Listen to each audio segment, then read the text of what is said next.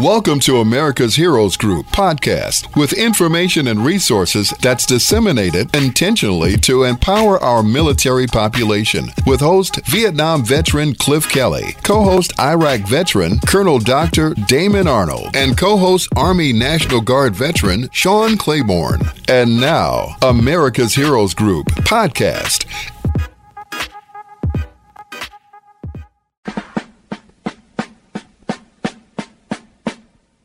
Good afternoon. Good afternoon. Welcome to America's Heroes Group on WVON 1690 AM, the Talk of Chicago. I am Vietnam veteran host Cliff Kelley. America's Heroes Group is a live streaming podcast, global platform, radio, print, and digital media broadcast show that empowers change agents through intentionally disseminating information, resources, and referrals to empower our military population. Hi, I'm Ken Jennings. All of us here at Jeopardy want to thank you for your service to our nation. We truly honor and appreciate you, and what's more, we're looking for contestants like you to play on our show. So head to Jeopardy.com now and take the Anytime test, and we're looking forward to seeing you soon right here on the Alex Trebek stage. And welcome to America's Heroes Group, this time a roundtable community outreach with LULAC. And now, today is Saturday, Saturday, November 18, 2023. Happy Thanksgiving. That's coming up this Thursday. I hope you guys have a great Turkey Day, especially those overseas serving our country. November is Military Family Appreciation, National Family Caregiver, and Alzheimer's Disease Awareness Month. Our host is Kip Kelley. I'm Sean Claiborne, the co-host. Our executive producer is Glenda Smith. Our digital media producer is Ivan Ortega of Scouts Honor Productions. And we have a partner with us. That's Danitza D. James. She's a U.S. Army uh, Iraq combat veteran, CEO of Repatriate Our Patriots, and the Subcommittee Veterans Chair of LULAC. And we have a panelist with us, Livier Lazaro, U.S. Marine Corps veteran and commander of the VFW Post 7420, Don Diego. How you guys doing today? Hi, thank you for having us. Uh, we're doing great. So you guys collaborated on uh, HR 4569. Tell us about that and what does that mean? Start with Danitza. Thank you, Sean.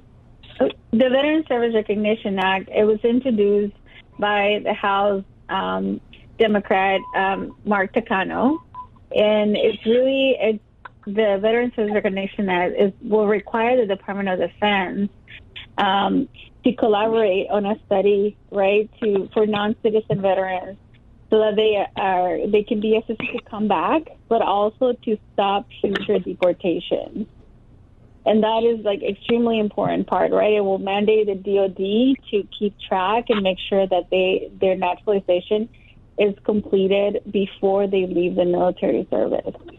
That sounds like a great improvement because tell us before, because you had experiences with this before as well. Tell us what the problem was for those who have not heard our previous broadcast. Um, there's people that serve our country, and then what happens to them if they're not U.S. citizens in certain situations? Yeah, absolutely. So for so myself, right, I served in the military and I was a legal permanent resident. That's something that um, you have to be a legal permanent resident in order to serve in the military. What does that mean? A lot of people know this as you have to have a green card, right? Um, so for that, there's really no process that the that any of the branches, the Army, the Navy, the Air Force, have set up to make sure that they assist a service member in completing the process so that they can obtain their citizenship. For me, it happened because of deployment. I was deployed and I was not able to complete my naturalization ceremony before I left the military. So what happens when, when you do that, now you are under the immigration laws. As a non-citizen, you are under the immigration law. And if you are, um, if you get in trouble with the law, you commit a crime, right? Then that immigration law makes that offense a deportable offense. Mm. And that is that is very is very critical because so for example, right, I'm gonna give you paint a picture here. If Livy and I are both we both deployed, we're war army, she's US citizen, I am not, right? We get pulled over uh, because a tail light is out. And then there happens to be uh, a unregistered weapon in the car. So we both get charged for that, right? Mm. And what happens is that she serves a time, pays a fee, right? And then she gets to move on and live her life. For me, I don't get the same opportunity because I'm not a citizen, but we we're both veterans. But the the the military service that I did has nothing to do when it comes to that because an offense turns into an aggravated felony under the immigration law, which is what makes someone deportable. So for for Livy, right, for her it's just a, it's just a felony. She's okay. She just goes and serves her time, and that's it. For me, under the immigration law, it turns into an aggravated felony, which makes me deportable. And it shouldn't have okay. never happened. Yeah. So, Ms. Lazaro, can you tell us what um, this means to you, and then also what are some of the, the consequences of someone who's deported, say they're deported to Mexico, just south of the border? Um, do they still access their benefits if they if they served in the military? No, um, actually, thank you for having me. I am a retired Army veteran, um, Iraq as well, and um, you know what it what it means for me is that when I found out about seven years ago, um, I, I could you know I couldn't I couldn't believe it. Like our veterans that I met, how I found out was the veterans that we have in Tijuana. And no, like even if somehow they did have a claim um, already decided before they left, there's no access to care. They can't cross and go to the VA, and there's definitely nothing down there for for them. And uh, as Anita was just saying, um, comparing both, I actually could compare myself to Laura Mesa, who is one uh, the one female that we just currently brought back. She's a deported veteran. Um, she suffered military sexual trauma, went to combat, came out, you know, um, got out dishonorably, um, had a hard time adjusting, had a lot of trauma, started um, self-medicating with weed. These stories are pretty similar as far as in and out of the legal system, but once we both served our time, she got deported, and then she was out in Costa Rica for 16 years. She served her time in jail, then she served time in ICE, then got deported. So it's just it's insane. And then they they're out there with no no mental health, no uh, doctors, no access to any other veterans. Um, it's just a huge injustice. I still get so shocked at how many veterans we have out there because there's a lot of different reasons for deportation, but all the ones that I know that have, you know, happened to where happened to where um, we have, uh, you know, uh, some of our veterans that have gotten deported or committed a crime, you know, they are accountable for what they did. They, they served their time, yet they get punished twice and then get sent out to places where there is no care, there is nothing. And the only way that we can get them back right now without all of the work that everyone's doing to, to uh, push this movement and this bill is in a pine box. If they die, then they will send them back to us to bury with honor. Which I think is just a bigger slap in the face, or you know, just even more insult to injury with what's happening. And we need a streamlined, a streamlined way of doing, you know, giving citizenship.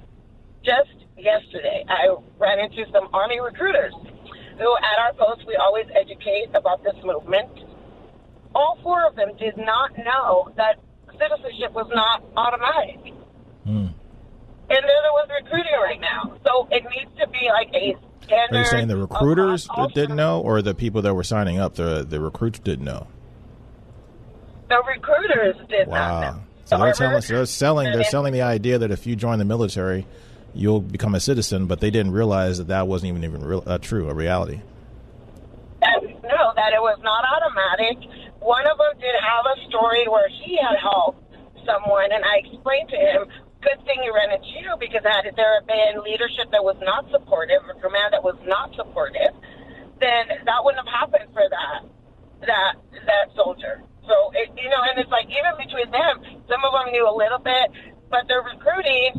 They're saying that there's a pathway to citizenship, assuming that it's automatic, not even knowing that there's a whole process that needs to be um, you know, gone through and complicated forms that they will need help with.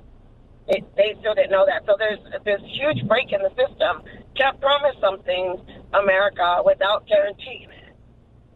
Anissa, how long does it take typically if you go through the process to become um, become a U.S. citizen through the military? Well, to the military, it, right now, because we are at war, this is a wartime, it's supposed to be expedited, and it can take up to six months. Um, for any regular process, it can take up to a year or two.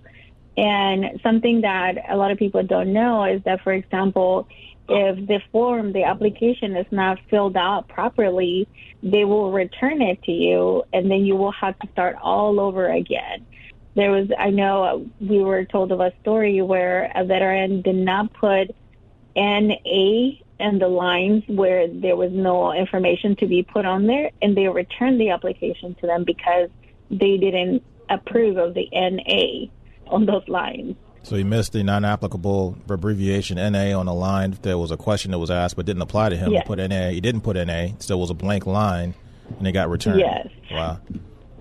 Yes. Because they can't And have so any. I guess it's you can't very have, have any blank lines on the application. It sounds like.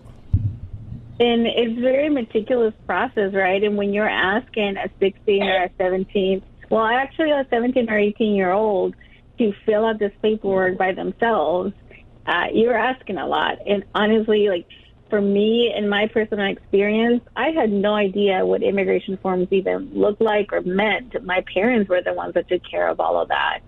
And so I thought that the legal office in the military would have helped me to do that, but they didn't have a legal attorney who uh, who specialized in immigration. So the attorneys that the army had available for me, they didn't even know either. Wow. So how hopeful are you this is going to be passed? This bill. Well, we are really um, struggling right now because it seems like this. Um, are both parties they're they're looking at this as a political issue, right? We have currently 41 co-sponsors, and we only have two Republicans, which it was the original uh, sponsors who introduced the bill with Mark Takano. We have not had any other Republican um, counterpart to support this bill, and there it's it's unfortunate because it seems that they're making this a political issue when it's not um, this is right. It's something that the Department of Defense should have taken care of before the service member even left the military. This should not even be a problem, right? So that is number one. So they're they're seeing this from the immigration perspective, and that's just the, the wrong way to do so. We don't ask. Um, nobody asked us, right? Hey, I, we're good enough to die for this country, but we're not good enough to be given our citizenship, something that it was promised to us before we joined. Now, Ms. Lazaro, can you tell us, uh, give us an idea about how is it, how does it, what does it feel like to be deported, and what is the experience like if you're deported to a country where maybe you didn't grow up in? Well, from what I have heard from some of our deported veterans, I mean, Also, one, can you do me one favor, returning also, Ms. to Lazaro? Can you um, come closer to the phone? I think you, do you have us Yeah. on speaker? I think you might have us on speaker. I do, I do. Okay, hold on a second. So we can hear you a little bit better. Can you hear me? That's much better. Okay. Yes. Um, so uh, one of the things that I have heard from um, you know some of our deported and repatriated veterans is they are sent to a country that they do not know, but then they are also sent there as an American veteran. Like this country knows that, the people know that, so they can be in danger. And there's been a lot of times where cartels have wanted to either kidnap our veterans or hurt them because of the skills that they know we do have and they're out there, they're lost, they don't have, you know, any any family that they know there. It's not a country that they know, and we're also putting them in danger because now their country sees them as an American. They pledge loyalty to this country. They they are an American. So we're not only like disposing of them like that, we're putting them in danger. And if you're separated from your family, do you often see the family go with the person, the veteran, or the who's going to another country, or do they stay here in the United States? No, the family will usually stay here in the United States, keep working to try to get the veteran back, but it splits the family up. Some that have been out for 2025, the family unit has broken down completely. Um, some relates like with our veteran Hector Barajas, he has an older daughter who he barely has any relationship with because of the deportation. And sometimes new families are gotten, um, you know, when they're deported, they to start a family down there. And then you have to think about that when they are coming back to deportation. So it's always a separation of the family. And depending on what country they're deported to because we do have deported veterans in 50 countries.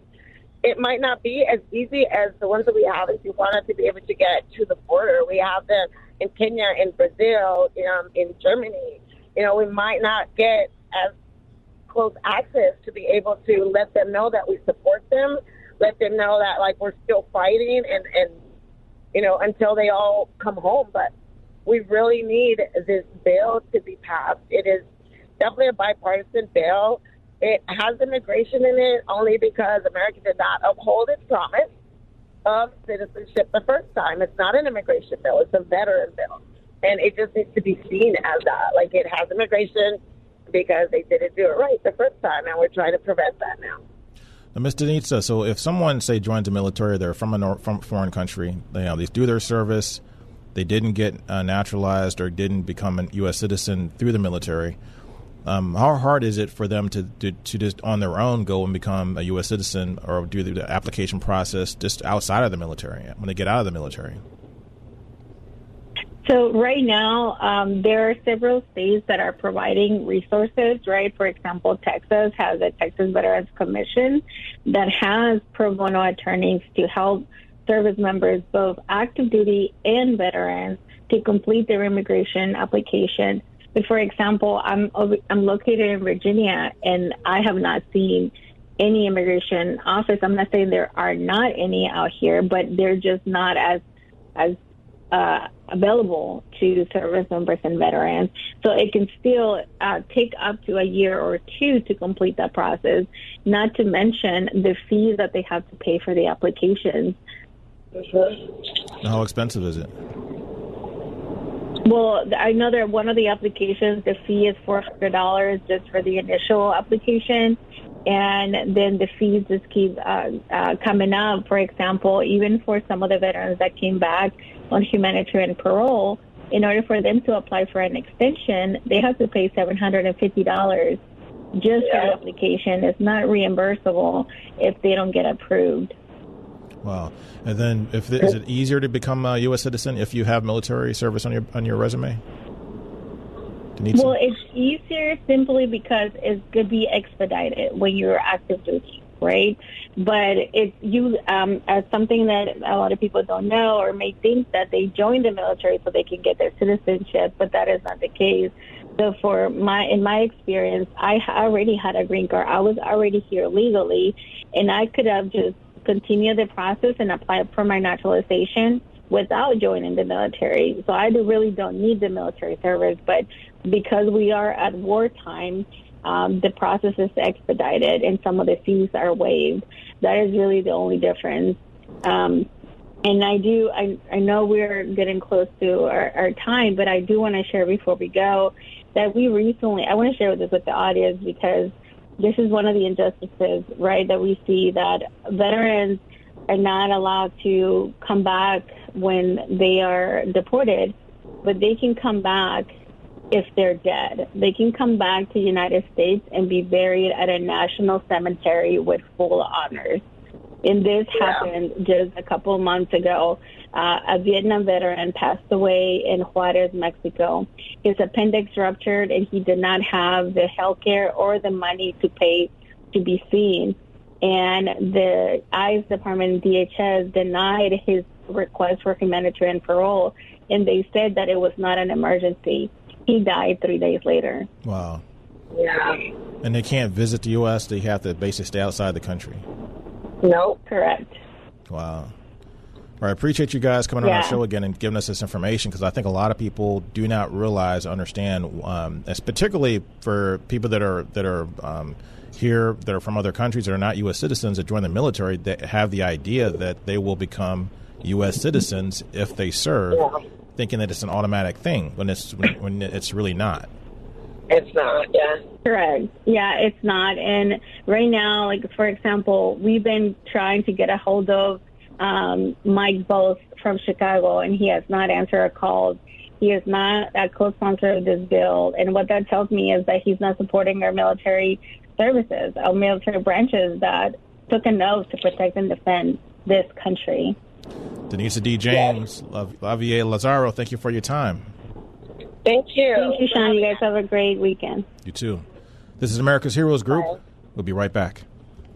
Thank you for listening to America's Heroes Group podcast. Don't forget to subscribe so you won't miss an episode. And for more details, visit americashg.org.